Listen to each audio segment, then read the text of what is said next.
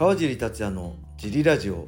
はい皆さんどうもです、えーこのラジオは茨城県つくば市並木ショッピングセンターにある初めての人のための格闘技フィットネスジムファイトボックスフィットネス代表の川尻がお送りします。はい。はいというわけでよろしくお願いします。小林さんです。よろしくお願いします。えー、何かありましたか？ああれですね、えー先日 UNEXT で収録したはい。えー、とスーパーライジン2徹底分析はい。前編が、おえー、UNEXT の格闘技チャンネルで配信開始されましたはい。えー、と内容は多分、えーベラトルパートの勝敗予想だと思いますね、えー堀口新龍 AJ マッキーパトリッキーの試合の、えー予想だと思いますのでぜひね皆さん見てくださいこのラジオの説明欄に、はい。えー URL URL を貼っておきたいと思いますはい。えーもしね面白かったら「川地グッジョブ!」っていうポジティブな コメントを載せてくださいあのお願いします。ねアンチばかりで怖くて見れないんで、はい皆さん僕の僕っていうかみんなのねこのウルカ、えー川村さん、はい。えー水垣くん藤めぐさんスチャーリーさんのポジティブなコメントをお待ちしております。よろしくお願いします。はい、そんな感じでレーターも行きましょうか。はい。えー、っとねまずこれですね。川尻さん小林さんおはようございます。おはようございます。ラジオネームマカロニグラタンです、はい。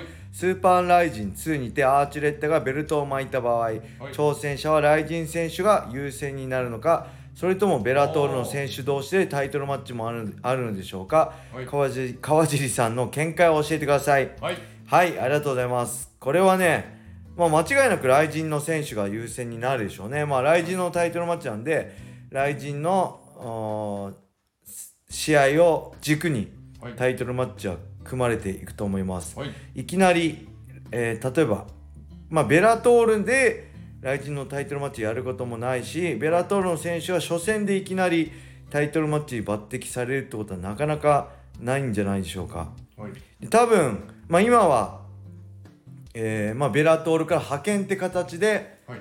あれですね、えーアーチュレッタは今回タイトルマッチやると思いますけどはい。仮にアーチュレッタがベラトールじゃなくてライジンのベルトを取った場合はい。さすがにライジンとの契約になるんじゃないですかね難しいですよねだって、どうなんですかね。うん、ここはさすがに正式にはい。ライジンが契約するんじゃないかなって僕は勝手に勝手に思ってますねはい。でやっぱりね、まあ、アーチュレッタって、まあ、もちろんベラトールのバンタム級の元チャンピオンで、えーねあのパトリック・ミックスに唯一勝ってる選手なんですけど、はい。まあ正直言うとベラトールでも使いづらい選手だと思うんですよね。それはネガティブな意味じゃなくてこう一回りしちゃってるんですよ対戦相手がバンタム級トップ戦線と。でそうする、と、まあ、日本の例えばローカル団体とかも結構あるあるけど2週3週しちゃってもうなんかここここで戦う意味ないから違う団体行くよねって結構あると思うんですけどそれと一緒で、まあ、もちろん元チャンピオンだからギャラが高い上に、まあ、ある程度一巡しちゃって新鮮なカードがないのではい。えベラトール側からしてもアーチュレッタ側からしてもこのライジン参戦っていうのはすごく良かったっていうかいい、うん、選択だったし、はい。うん、この新たな新規のファン開拓で新たな道開拓っていう意味ではアーチュレッタにとってもすごい良かったんじゃないかなとは思うんで、はい。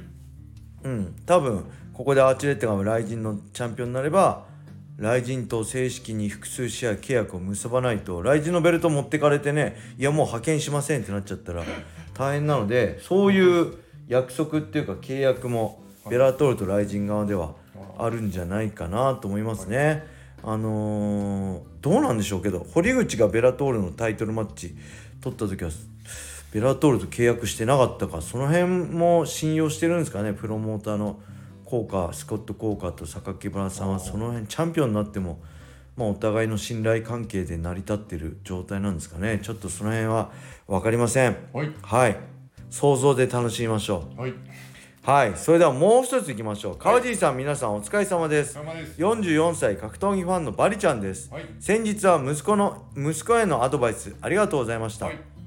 その後も息子は8月の大会で優勝を目指して頑張っています。お自己ベストが出せれば何位になっても喜ばしいことですがはいもし優勝した暁には声高々に I'm happy, thank you と叫叫ばせたいと思います。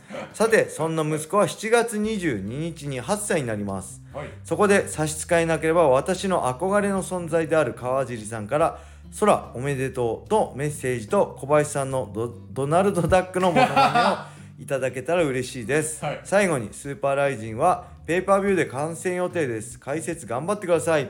はい。はい、ありがとうございます。これはあれですね、息子さんが陸上をやってるって、はい。レターをくれて、いろいろアドバイスとまでいかなくてもね、お話をさせていただいた方ですね。はい。はい。この I'm happy, thank you。これ何だかわかります？わかんないです。これはあれですね、平達郎選手が、ね、いつも USC で勝った後、I'm happy, I'm happy, thank you っていう叫ぶ、あれですね。平達郎選手のように活躍してほしいです。はい。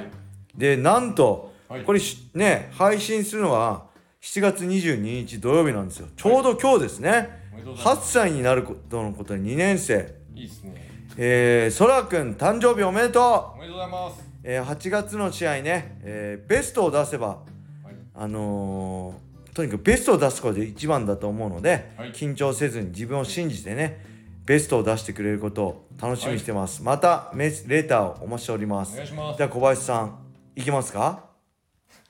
ドナルド・ダック、前振りなしで。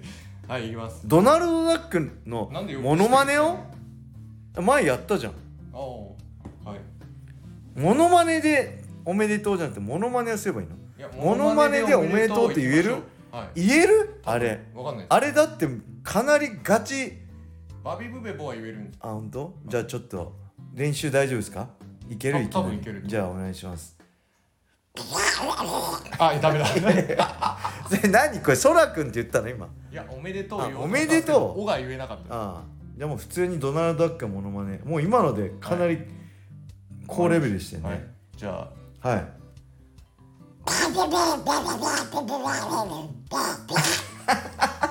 はい何それ？それドナルド・ダックってそんなんだっけけど、まあ、そんな感じです。確かにドナルド・ダッこれのクと言われ喋ってるバージョンもあるんですけど喋ってるバージョンバビブベボしか言えないんで。喋ってるバージョンも言えるってこと？バビブベボなら言ええー、だからバビブベボで会話になるってこと？会話にならないです。バビブベボしかあバビブベボが言えるボしか言えないです。とあじゃあそれちょっと言ってください。え？ー、ねなってる？俺もできそうだな。ちょっともう一回言ってそれです。うん僕でもできます。僕はのドナルド・ダックのモノマネがもし聞きたかったらレーターください。お願いします。はいそんな感じです。はい。あとはあえー、っとね明日小林さんあれですよね。ちょっとはい。早退なんですよね、相対です。えー、っとレディース終わりでちょっと早上がりするので、はい。明日のねジリラジオはね多分僕と小野田さん、はい。二人きりで収録すると思うおのであの二人二人っきりだと話すことないんで小野田さんと。無口になっちゃうんであのそんな興味ないんで小野田さんだから皆さんからはい。川尻小野田用のレターをお願いしております。明日の、まあ、18時ぐらいまでですかね。はい。えー、あ今日のね土土曜曜の18時ぐらいまでに川尻小野田2人用のレターをよろしください、願い。そうじゃないと10分間終始無口であのふーんみたいな感じで ラジオ終わっちゃうんで、はい。ぜひよろしくお願いしまおす願いします。はいそんな感じで今日ははい。これで終わりしたいと思います、はい。皆様良い一日を。まったねー